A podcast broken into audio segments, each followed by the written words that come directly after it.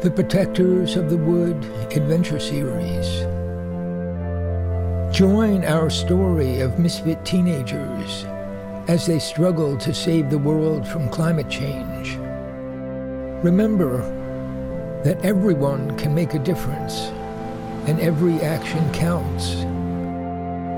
Support us on Patreon at Protectors of the Wood. Episode number 78 The Riot at the Haunted House.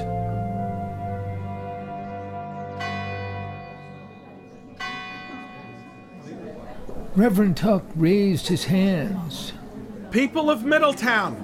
People of Middletown! Hello, people of Middletown! The talk died down.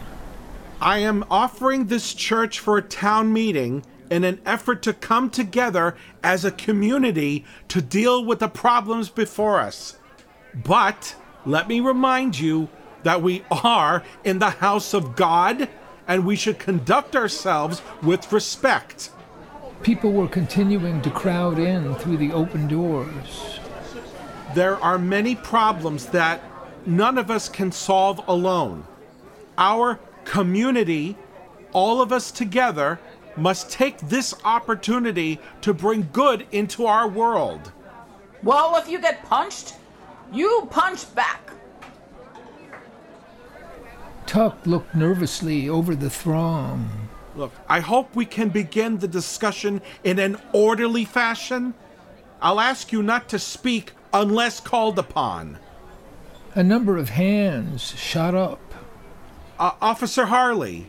The policeman, well known and respected, stood up and said, Reverend Tuck, it seems to me that people are getting carried away over nothing.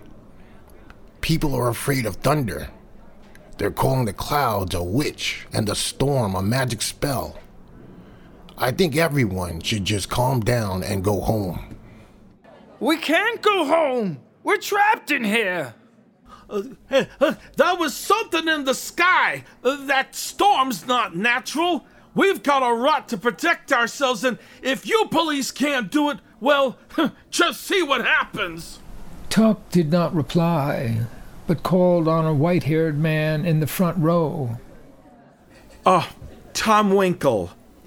Well, with all due respect, I'm not a lawyer, and perhaps some young hotshots know better than I.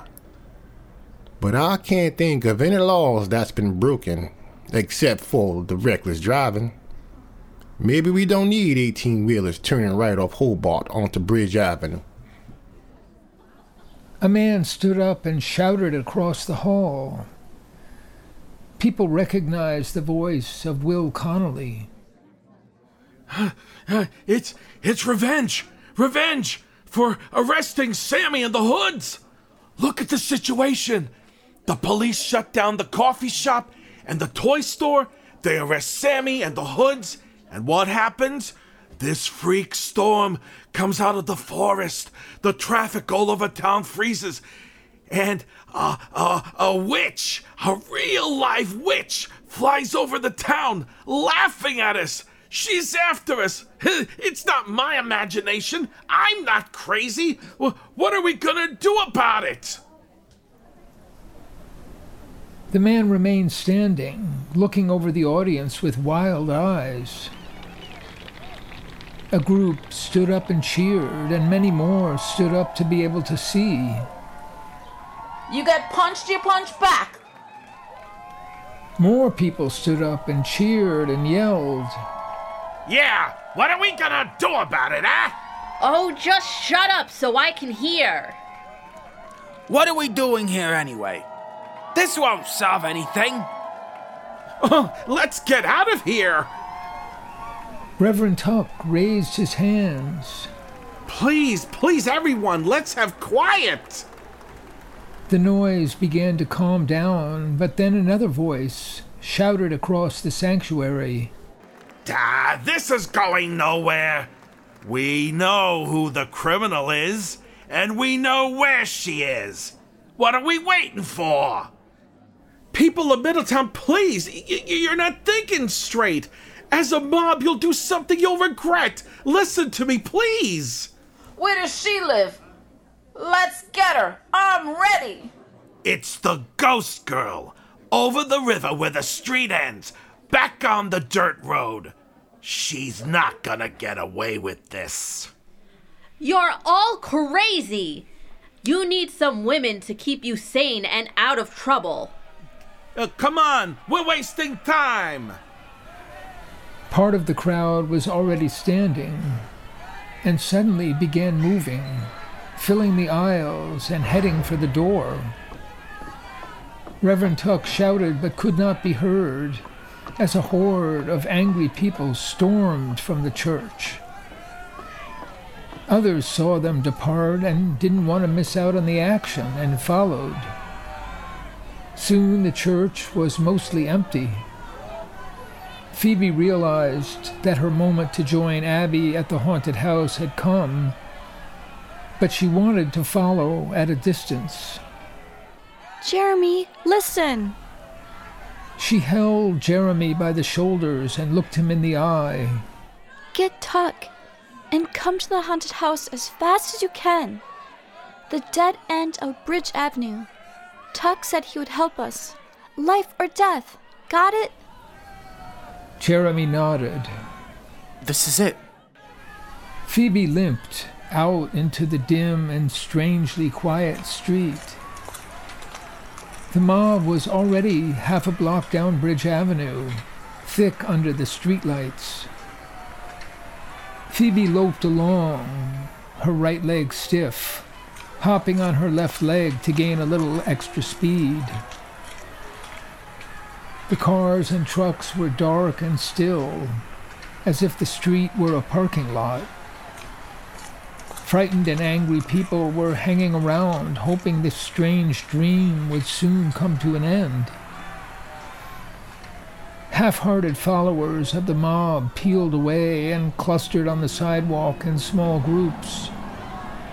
Endless lines of cars were frozen at the stoplight at Bridge and Main Street, where a car and bus collision was blocking the road. There was some movement along the shoulder as cars made a new lane back to Half Moon. The bus was empty. The mob stormed through with Phoebe on their heels. She encountered stragglers coming back, walking slowly and avoiding contact with others. It appeared that only about 40 people were left in the mob. What am I going to do? I can't let them see me. The thick pine trees narrowed and darkened the dirt road. I'll never be able to pass them. I'm afraid.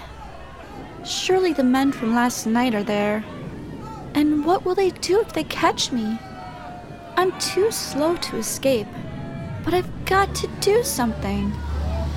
I'll stay behind in the shadows. Voices carried in the night wind. Chickens! They're chicken hearted! Didn't I tell you? Let them go. Who needs them? They're, they're, they're talking about the ghost dogs. But Bob, you keep claiming they can disappear. And even if you could catch someone, what good would that do? You'll see. I've got an idea. Burn them all. Bentley said something in a low tone Phoebe couldn't catch. Hey, what's that? Uh, nothing you want to hear, Marcus. Wait, you're planning to burn them out? Phoebe's heart leaped into her throat. Oh, nothing like that. Uh, hey, are you chickening out too? Yeah, that's right. Count me out. Hey, ease up, Bob. He's just a kid. Yeah. Bob Bentley, you've lost your head. You leave that boy alone. Hey, I take no orders. This is my job. You need help, Bob. And I'm the one that takes no orders. Hey, Marcus, you hear that? Marsha's got your back. Oh, shut up, Mitch. You're in trouble already. You might find you don't even have a job. The shadowy group slowed down and came to a stop. Phoebe slipped into the pine trees on the side. Look, Marcus, you're in this whether you like it or not. If an accident happens, we can't have you telling on us. Yeah, I wouldn't do that. Oh, of course you wouldn't. But we'll just make sure by having you with us. Right, Will? Uh, yeah, right. Uh, we stick together. The group of shadows slowly started to move again, their voices lower than before. Phoebe moved up close, desperately looking for a way to arrive at the door of the haunted house before the mob. On they walked. Thunder rolled again, closer than before. Phoebe followed the curve in the road, keeping the voices ahead. The scent of the pines was bitter all around her. The frantic yapping and growling of the dogs echoed on the wind and filled her with hope. Oh no! Is it the ghost dogs? Again? Uh, those are just ordinary dogs after all. Slowly, they moved onto the lawn, and Phoebe slipped through on the right along the fringe of trees. Around the edge she went, and hid behind the ancient maple tree near the side of the house.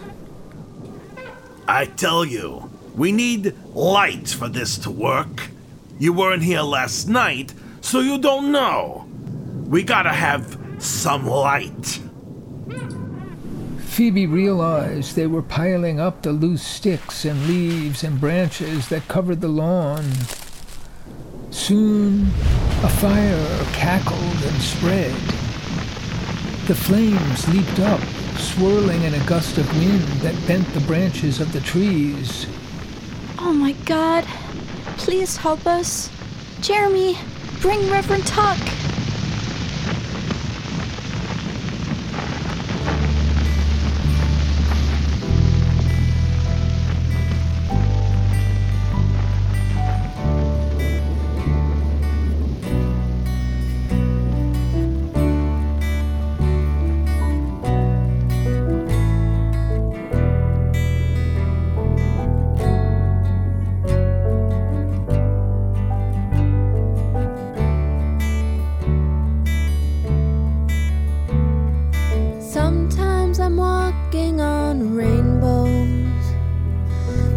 Sometimes I'm locked underground.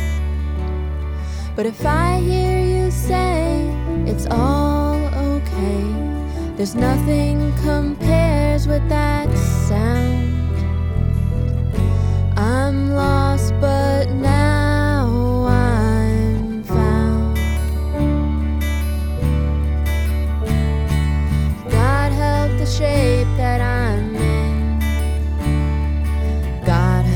shape that I'm in. Just come back to me. I'll be yours for free. I'll do all the good I can do. It's just that I need you.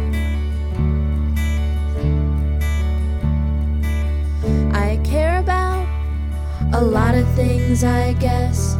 I try and I try just to do my best. But if it's not right with you, there's nothing I can do. I'm lost before I begin. God help the shape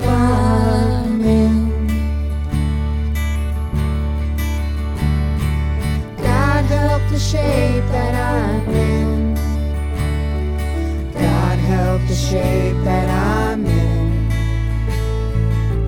Just come back to me. I'll be yours for free. I'll do all the good I can do. It's just that I need you. Sometimes I'm stumbling through my day, and there's no light upon the way. There's nothing I can see, it's dark as can be. Hold my hand and see me through. I'm lost if I don't have you. God help the shape that I'm in. Help the shape that I'm in. Just come back to me. I'll be yours for free.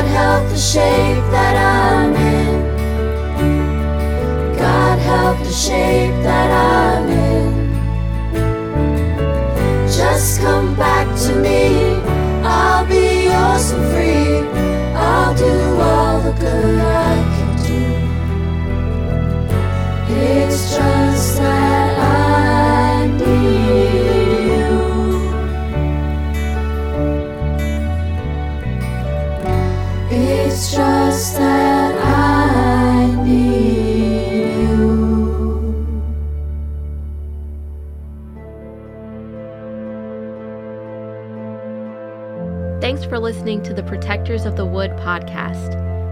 Find all our podcasts, songs, and projects on our website, protectorsofthewood.com. And to all the eco warriors out there, remember that everyone can make a difference and every action counts.